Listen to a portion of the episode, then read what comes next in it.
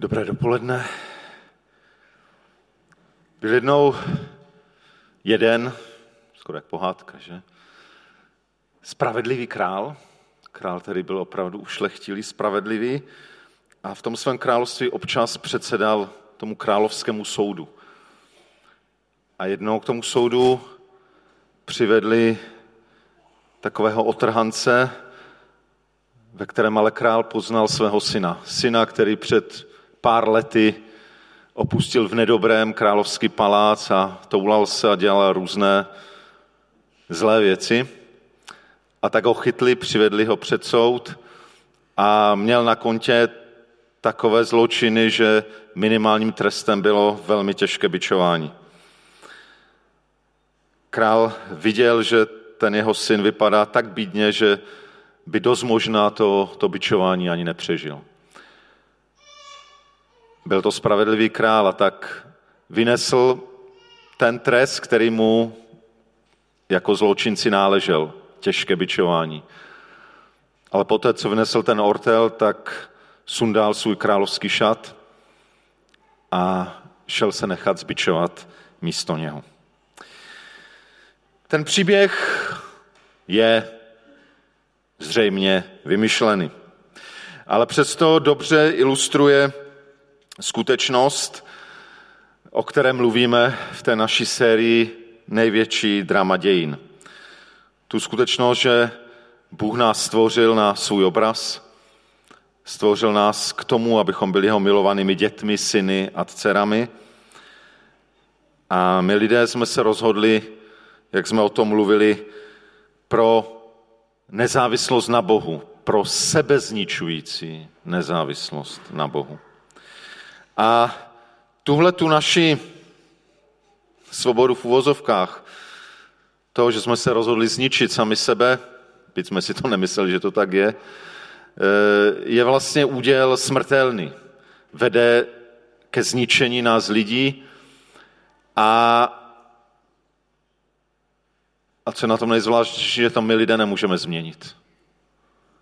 Ani dobrými školami, ani skvělou výchovou, ani dobrou politickou stranou. Nedá se to změnit. My lidé to nemůžeme změnit. Jako v tom výtahu mu se utrhlo lano a padá dolů. A tak eh, to vlastně, do čeho jsme se my lidé dostali, bych mohl nazvat koloběhem zla. Ta zlá příčina, která byla na počátku, to rozhodnutí být nezávislý, vedlo ke zlým následkům. Ale ty zlé následky se staly novou zlou příčinou nových zlých následků a tak to vlastně stále pokračuje. A myslím si, že tenhle koloběh dobře známe. Tak vznikají války. Nejenom ta válka, která je současná, ale vzpomínám na tu válku, která byla před necelými 30 lety v Jugoslávii, kde bylo hodně svědectví o tom, že žili sousedé roky vedle sebe v pohodě, měli se rádi, malý rozdíl, že jeden byl Srb a druhý muslim, nebo t- ty národnosti různé. A pak přišlo něco, nějaká rozbuška, zlá příčina a najednou soused souseda byl schopen zavraždit. A samozřejmě po těchto zlých činech vzniká příkop nenávisti, neodpuštění. Ale není to jenom případ válek. Není to jenom ten zlý svět, který je tam někde za dveřma. Děje se to i mezi námi křesťany v církvi. Nedávno jsem byl na vizitaci v jednom zboru, který právě prožívá velmi bolestivé vlastně rozdělení, konflikt. A skoro v každém rozhovoru e, se vlastně mluvilo o té bolesti, kterou prožívají, o tom, co ti druzí jim udělali, jak to špatně. A, a jedna zlá věc plodí druhou. A ten koloběh zla nejde z našich lidských sil zastavit. A možná, a možná něco podobného známe v rodinách. Možná někdy i v manželství. Možná mezi sourozenci. Kdy se stane něco a my nevíme, co s tím, jak to změnit.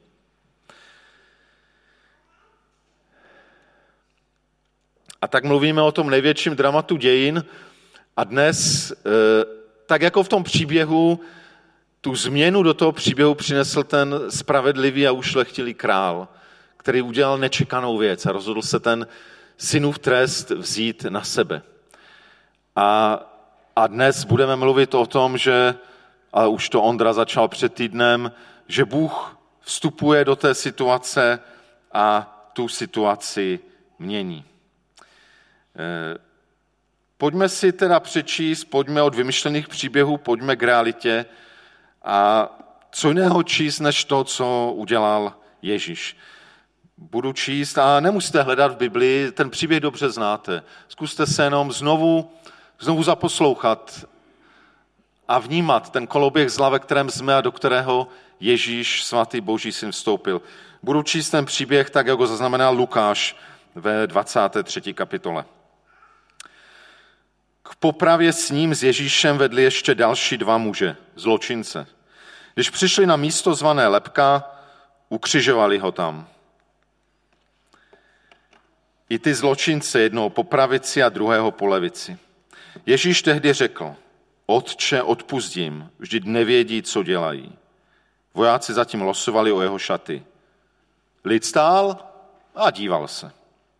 Kromě jiných se mu vysmívali také vůdcové. Jiné zachránil, tak ať zachrání sám sebe, když je to mesiáš, ten boží vyvolený. Vojáci se mu posmívali také. Přistupovali, nabízeli mu ocet a říkali, zachránce, jestli jsi židovský král. Vysel nad ním totiž nápis, toto je Ježíš, židovský král. Jeden ze zločinců, kteří tam vyseli, se mu vysmíval. Když si Mesiáš, zachraň sebe i nás. Ten druhý ho však okřikl. To se ani Boha nebojíš. Máš stejný trest jako on, ale my dostáváme spravedlivou odplatu za své skutky. Kdežto tenhle nic zlého neudělal. Potom řekl Ježíšovi, vzpomeň si na mě, až přijdeš do svého království. Ježíš mu odpověděl, Amen říkám ti, dnes budeš se mnou v ráji. Okolo poledne se po celé zemi setmělo až do tří hodin odpoledne. Slunce se zatmělo a chrámová opona se roztrhla v půli. Ježíš hlasitě zvolal, Otče, do tvých rukou svěřuji svého ducha. Po těch slovech vydechl naposled.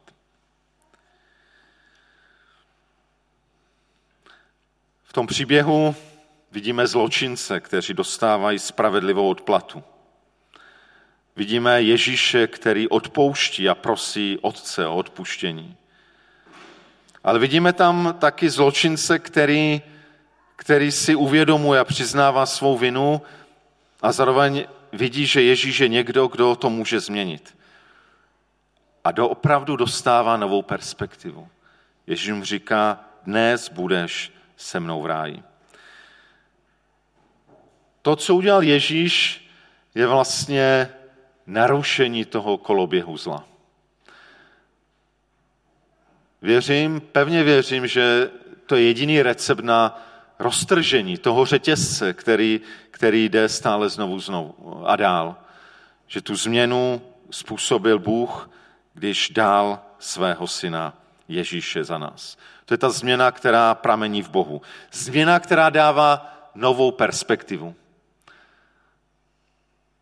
Kdysi před mnoha, mnoha lety, myslím, že jsem tu kázal o tom, že, že naše situace jako situace trestanců, kteří jsou vlastně v koncentračním táboře, ve vyhlazovacím táboře na smrt. Jenom čekáme, kdy to přijde. Zítra, za týden, za měsíc, za rok, za deset let, za padesát let, ale přijde to.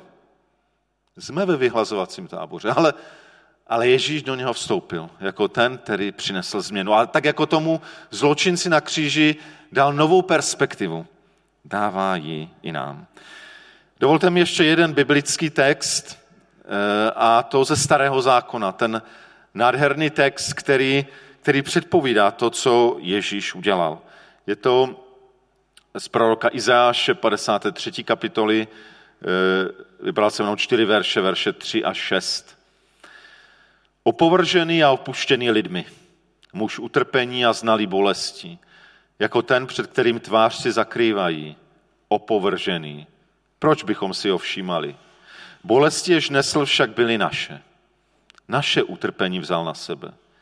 My jsme se ale domnívali, že je od Boha trestán, byt a pokořen. On však byl probuden naším proviněním, našimi vinami trýzněn byl. Pro naše blaho snášel potrestání. Byli jsme uzdraveni jeho ranami. My všichni jsme jako ovce zabloudili, každý se na svou cestu obrátil. Hospodin ale uvalil na něj provinění nás všech. Kontext tohoto textu z proroka Izáše, který, je, který e, vznikl mnoho stovek let před Ježíšovým příchodem, je to z takzvané čtvrté písně o hospodinově služebníku, které prorok Izáš má a mluví právě o tom jeho utrpení za druhé, zástupném utrpení a konečné slávě. A prvotní církev, učedníci Ježíše Krista velmi dobře vnímali, že ten text se naplnil v Ježíši, že všechno to proroctví se naplnilo v Ježíši, v jeho utrpení a v jeho vítězství. A tak tam z jedné strany vidíme realitu toho hospodinova služebníka. Někoho, kdo je mužem utrpení a znalým bolestí. Některé překlady i tam vkládají slovo nemoci. Muž nemocí, znalý nemocí. E, je to někdo, kdo, kdo prožívá bolest fyzickou i duševní, někdo, kdo prožívá opuštění od lidí, opovržený, opuštěný lidmi. Někdo, kdo zdánlivě nebo skutečně prožívá i oddělení od Boha. Vypadá, že od Boha trestán, byt a pokořen. Vlastně je to člověk, který kromě toho utrpení, které nese, tak vlastně ztratil společenství s lidmi i s Bohem. A konec konců tahle děsivá izolace samota je jedno z největších utrpení, které člověk může prožívat. Moc se těším, že přes to utrpení, které prožívá Ondrova rodina, že co můžou cítit, že, že nejsou izolováni, že nejsou sami. A, a těším se z toho, že jako sbor jim můžeme vyjadřovat podporu a pomoc. I tobě, Juliane, pokud se na nás díváš. Eh, takže to je ta realita a vidíme, že Ježíš na kříži tohle naplnil. Utrpení, bolest, eh, to opuštění od lidí, od těch nejbližších učedníků a i to určité vnímání oddělení od Boha. Bože můj, bože můj, proč si mě opustil? Ten text Izáše ale také mluví o příčině. Že to není eh, tak, jak to možná vypadalo, že ten člověk, ten se dopustil něčeho hrozného, proto je takhle trestán, ale prorok Izáš říká, eh, to, čím trpí ten hospodinův služebník, jsou naše provinění, naše viny, eh, naše bolesti, naše nemoci, naše utrpení. Je to proto, že my všichni jsme zabloudili, že jsme šli po svých vlastních cestách. Jedno z toho zažlutěných textů je, že našimi vinami byl trýzněn. Doslova v tom hebrejském textu je tam ale slovo, které by bylo přesněji lépe přeložit slovem rozdrcen. A mě to připomnělo něco, co jsem kdysi v jedné knize četl, tak nějakou tu myšlenku z toho bych vám chtěl přidat. Vlastně to, co vyznáváme jako křesťané, že, že Ježíš vzal hříchy na sebe, že byl e, vlastně, říká poštol Pavel, že byl stotožen s hříchem, že stal hříšností světa, znamená, že skutečně přijal bezprostřední zodpovědnost za všechen hřích. A můžeme si to představit tak, kdybychom vzali všechno zlo lidských dějin, všechnu lidskou píchu, všechny vzpoury vůči Bohu, všechnu lidskou smyslnost a zneužitou sexualitu, všechno lidské pokrytectví, všechno lidské násilí, všechno mučení všech dějin, všechny hrozné věci, válek a genocid, všechnu, eh, všechnu nespravedlnost, všechny lži, všechnu nenávist. Kdyby jsme všechny tenhle tohle zlo lidských dějin vložili do, a jeden můj oblíbený autor ještě z dávných let, Raniero Cantalamessa, to přirovnal, představme si obrovskou pyramidu. Známe pyramidy, jaké jsou v Egyptě. A do té pyramidy by byly natěsnány všechny ty, všechny ty zla a úděsnosti lidských dějin. A nejenom ty velké úděsnosti, i ty naše malé úděsnosti. Bible moc nemluví, kromě jednoho místa, o velkých a malých hříších. Je to prostě všechna ta naše nezávislost na Bohu.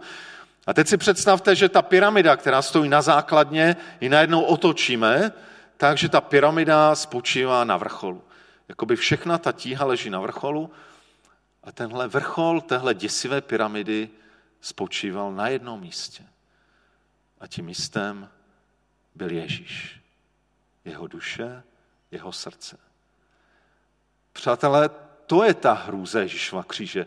Ono to opravdu, byť to bylo asi těžké fyzické utrpení a, a, a, a hloupé, že ho lidé opustili, to děsivé na tom nebylo to, to fyzické utrpení.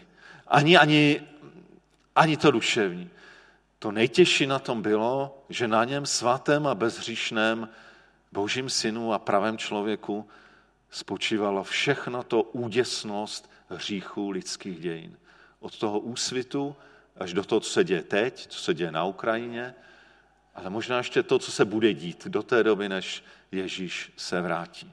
A tohle všechno spočívalo, tenhle, kdo Kantalame se nazval morální vesmír viny, spočinul na něm. To je tíha kříže. A to je to, co Ježíše vlastně vnitřně drtilo, co ho, jak tam i, i předpovídal prorok Izáš, našimi vinami byl rozdrcen. To je ta příčina utrpení hospodinova služebníka, a které se naplnilo v Ježíši. Ale je tam ještě něco. Je tam ještě účel, proč se to dělo. Předpovídá se tam, že tyhle ty zástupné tresty a tu hrůzu ten hospodinův služebník, což naplnil Ježíš, snášel pro naše blaho. Jiné překlady překladají pro náš pokoj, nebo pro naše spasení, pro naši záchranu a pro naše uzdravení. Byli jsme uzdraveni jeho ranami. Často to právě vyznáváme tehdy, když se modlíme za nemocné. Úplně těm věcem nerozumíme, ale je pravda, že, že zajímavé, že evangelista Matouš jednou cituje tenhle text z Izáše, že jsme byli uzdraveni jeho ranami. Víte, te, te, kdy? Kdy Ježíš udělal celou kaskádu a sérii uzdravení. Uzdravil, myslím, malomocného, Petrovu tchyni, pak ještě koho si a pak uzdraval celý zástup, nemocné a posedlé zlým duchem. A, a pak říká e, evangelista, a tím vlastně, co dělal, se naplnilo tohle slovo, že jsme jeho ranami uzdraveni. Takže i, to, i ta uzdravení jsou všechno tam v tom Ježíšově kříži. A tak to hlavní poselství toho, toho dnešního slova e, vidím v tom, co, o čem tu nedávno, myslím před půl rokem trochu kázal i bratr Tomáš, o té, o té výměně, o té boží výměně mezi člověkem a Bohem. Že my jsme, přinášíme na ten Ježíšův kříž všechny ty naše viny, všechno naše zlo, ale taky všechno naši bolest, všechno naše utrpení a nakonec to zlo všech zel, bolest všech bolestí, smrt. Přinášíme to Bohu, který to bere na sebe a místo toho nám Bůh dává pokoj, šalom, uzdravení, záchranu a život. Pokud je tu někdo biznismen, pánové a dámy, to je nejlepší obchod, který kdy člověk může udělat. Ne? Dáme, zaplatíme vinou, zlou, bolestí, smrti a místo toho nám Bůh dává pokoj, uzdravení, záchranu a život. Jsou, ještě chtěl bych se na chviličku zastavit u toho, eh, křesťané mnohdy přemýšleli nad tím, jak, jak je to vlastně možné. Jak mohl Ježíš vzít ty všechny naše hříchy a zla na sebe, jak si to představit. A jsou různé teorie. Teorie o tom, jak, eh, jak to funguje.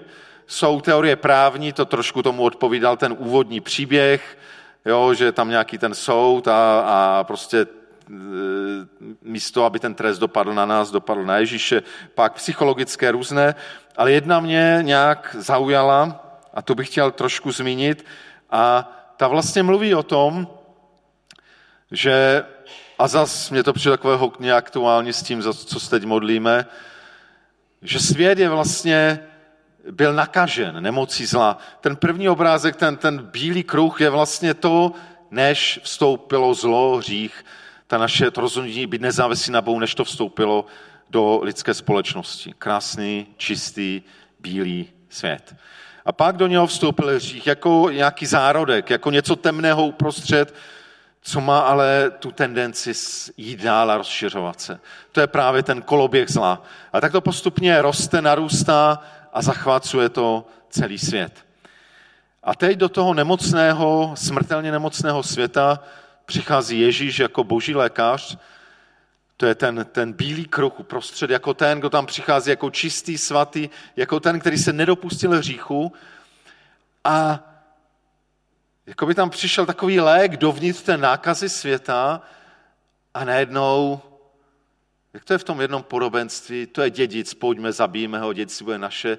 Jako by ta nákaza si řekla, no pojďme, pojďme zničit toho svatého, ten se tu nehodí, ten nám, ten nám tady přináší něco bílého, pojďme ho zničit. A tak celé to, celé to zlo světa se soustředuje na to, aby, aby tohohle božího lékaře odstranila.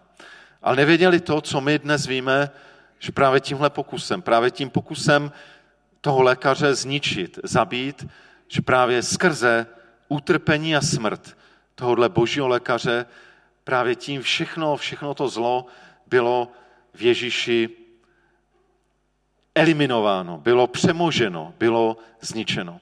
A to je ten, to je ten červený kruh uprostřed. Skrze Ježíšovu krev, skrze jeho utrpení, skrze jeho smrt. A v mnoha dnešních písních jsme to vyznávali, přichází, je tam vlastně, má moc všechno, všechno tu temnotu v sobě eliminovat, zničit.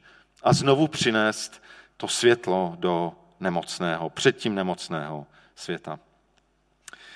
E, minule bratr Ondra mluvil o Abrahamovi a jeho oběti syna a říkal, že tam se to zastavilo v poslední chvíli. Nemusel toho syna obětovat. Byl, bylo to něco, co bylo zkouškou, být velmi těžkou a strašlivou. A myslím si, že Bůh eh, nejenom zkoušel Abrahama, ale chtěl nám dát opravdu ten předobraz toho, co on sám hodlá udělat. A i minule jsme to slyšeli, že je to předobraz Boha Otce, který to, který Abrahamovi nedovolil, aby to dotáhl do konce, ale sám u sebe to dopustil. Je to ten nádherný verš z Římanům 8.32. Neušetřil svého vlastního syna, ale vydal ho za nás za všechny. Jak by nám s ním tedy nedaroval i všechno ostatní. A ta věta také z toho minulého kázání, která mě hodně, hodně oslovila, že Bůh vlastně požehnal našemu světu skrze obět svého syna. Skrze syna, který byl obětován. To je, to je ten zázračný lék, který může a má potenciál uzdravit tenhle svět. Má potenciál uzdravit i nás. A tak naše spasení, naše záchrana, náš život, naše uzdravení, všechno plyne z té zástupné Ježíšovy smrti. Nicméně to je ten boží krok, ta boží nabídka. A aby to fungovalo, závisí, co udělá druhá strana. Je to takový ping-pong, stolní tenis. Jeden zahraje úder, Bůh zahrál skvělý úder a teď míček letí na naši stranu a je na každém člověku, co udělá. A tak, když mnozí říkají, no vidíte, Ježíš před 20 a podívejte se, jaký ten svět je. A to je ten důvod.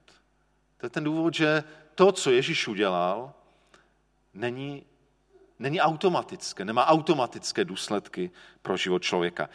Nechci o tom moc mluvit, protože to by mělo být tématem příště, kdy na to téma by měl kázat náš host, vikář Paul Till, který by tu příští neděli měl být.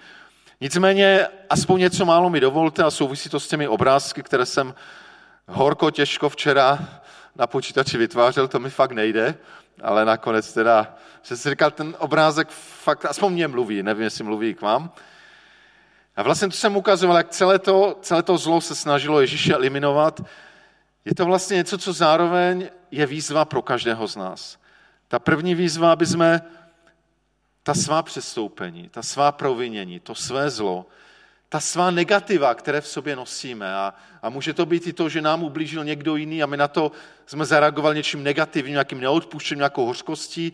To je, to je prostě to zlo, které, naše zlo. My nejsme zodpovědní za to, že nám někdo ublížil, ale my jsme zodpovědní za to, jak jsme na to zareagovali. A, a to je to, co máme dělat. To, tu temnotu která v našich srdcích byla a, a je a celý život s ní zápasíme, máme přinést do toho bílého středu. To je ten Ježíšův kříž. Eh, jemu to máme dát. A, a to je ten obchod, to je ta druhá výzva, a místo toho přijmout do, do svého života, do svého srdce, do svých vztahů, do své práce, do své minulosti, i do té zraněné minulosti, přijmout Ježíšův pokoj a uzdravení.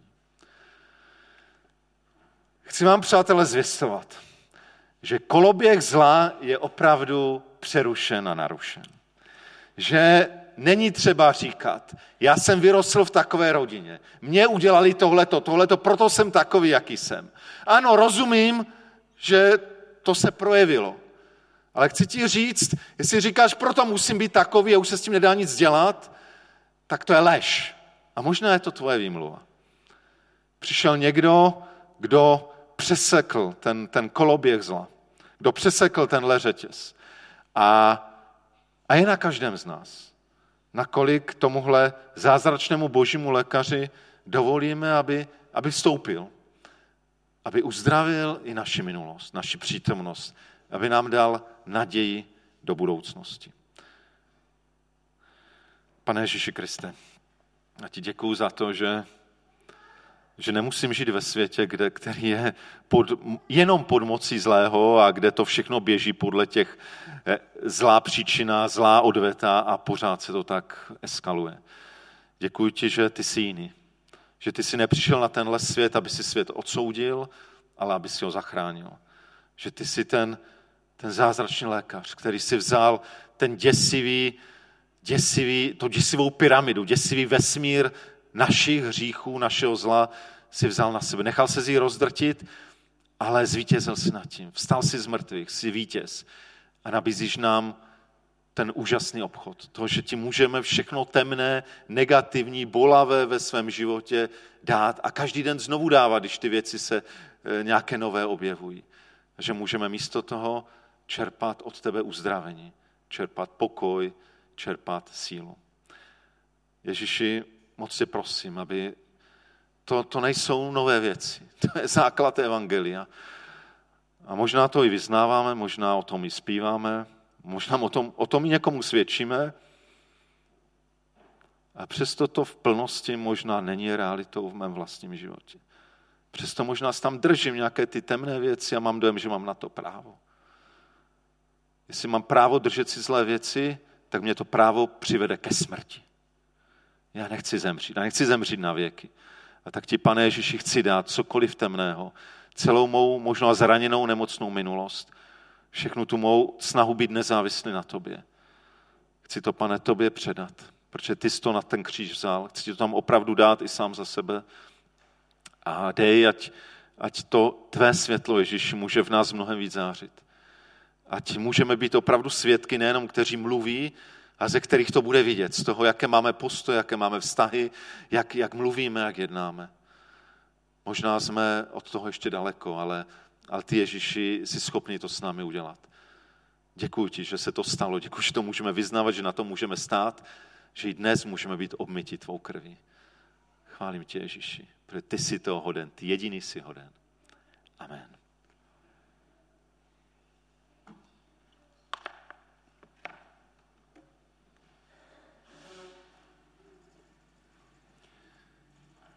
Jsme slyšeli, slyšeli jsme Boží slovo, slyšeli jsme slovo Evangelia, slyšeli jsme slovo, které připravil sám Bůh v nebesích a tak se před ním pojďme sklonit. Pojďme na něj odpovědět společnými modlitbami, společnou chválou, eh, společnými prozbami a děkováním za tu neskutečnou milost, a za tu nabídku, kterou Bůh pro nás připravil pro každého z nás a která není pro žádného člověka nedostupná.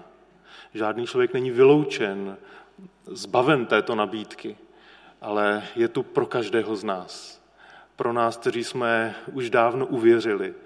A znovu si to potřebujeme připomenout i pro každého, kdo to možná ještě nikdy v životě nepřijal. Kdo ví o té nabídce, ale ještě nenatáhl ruku, aby ji přijal do svého života.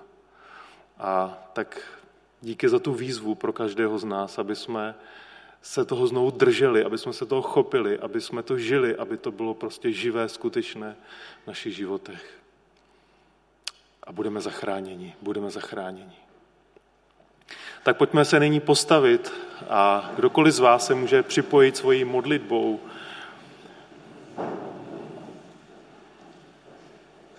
Otče, my děkujeme za tu živou vodu, kterou si připravil pro každého z nás tak ať jsme jako ta samarská žena, která říká, pane, dávej mi tu vodu stále, my potřebujeme ve svých životech.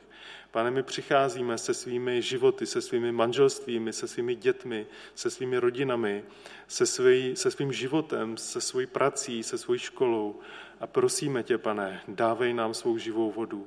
Ať už nikdy netrpíme žízní, ale ať, eh, naše, ať ta žízeň v nás je na věky upokojena, pane, pro každého z nás, ať nikdo z nás neodchází z tohoto schromáždění žíznivý, ale ať jsme napojeni, ať ti děkujeme za to, že máme tu vodu, která se v nás stala pramenem k životu věčnému. Chvála tobě, nebeský Otče, za to, co dáváš. Požehnej, pane, každému z nás. Amen.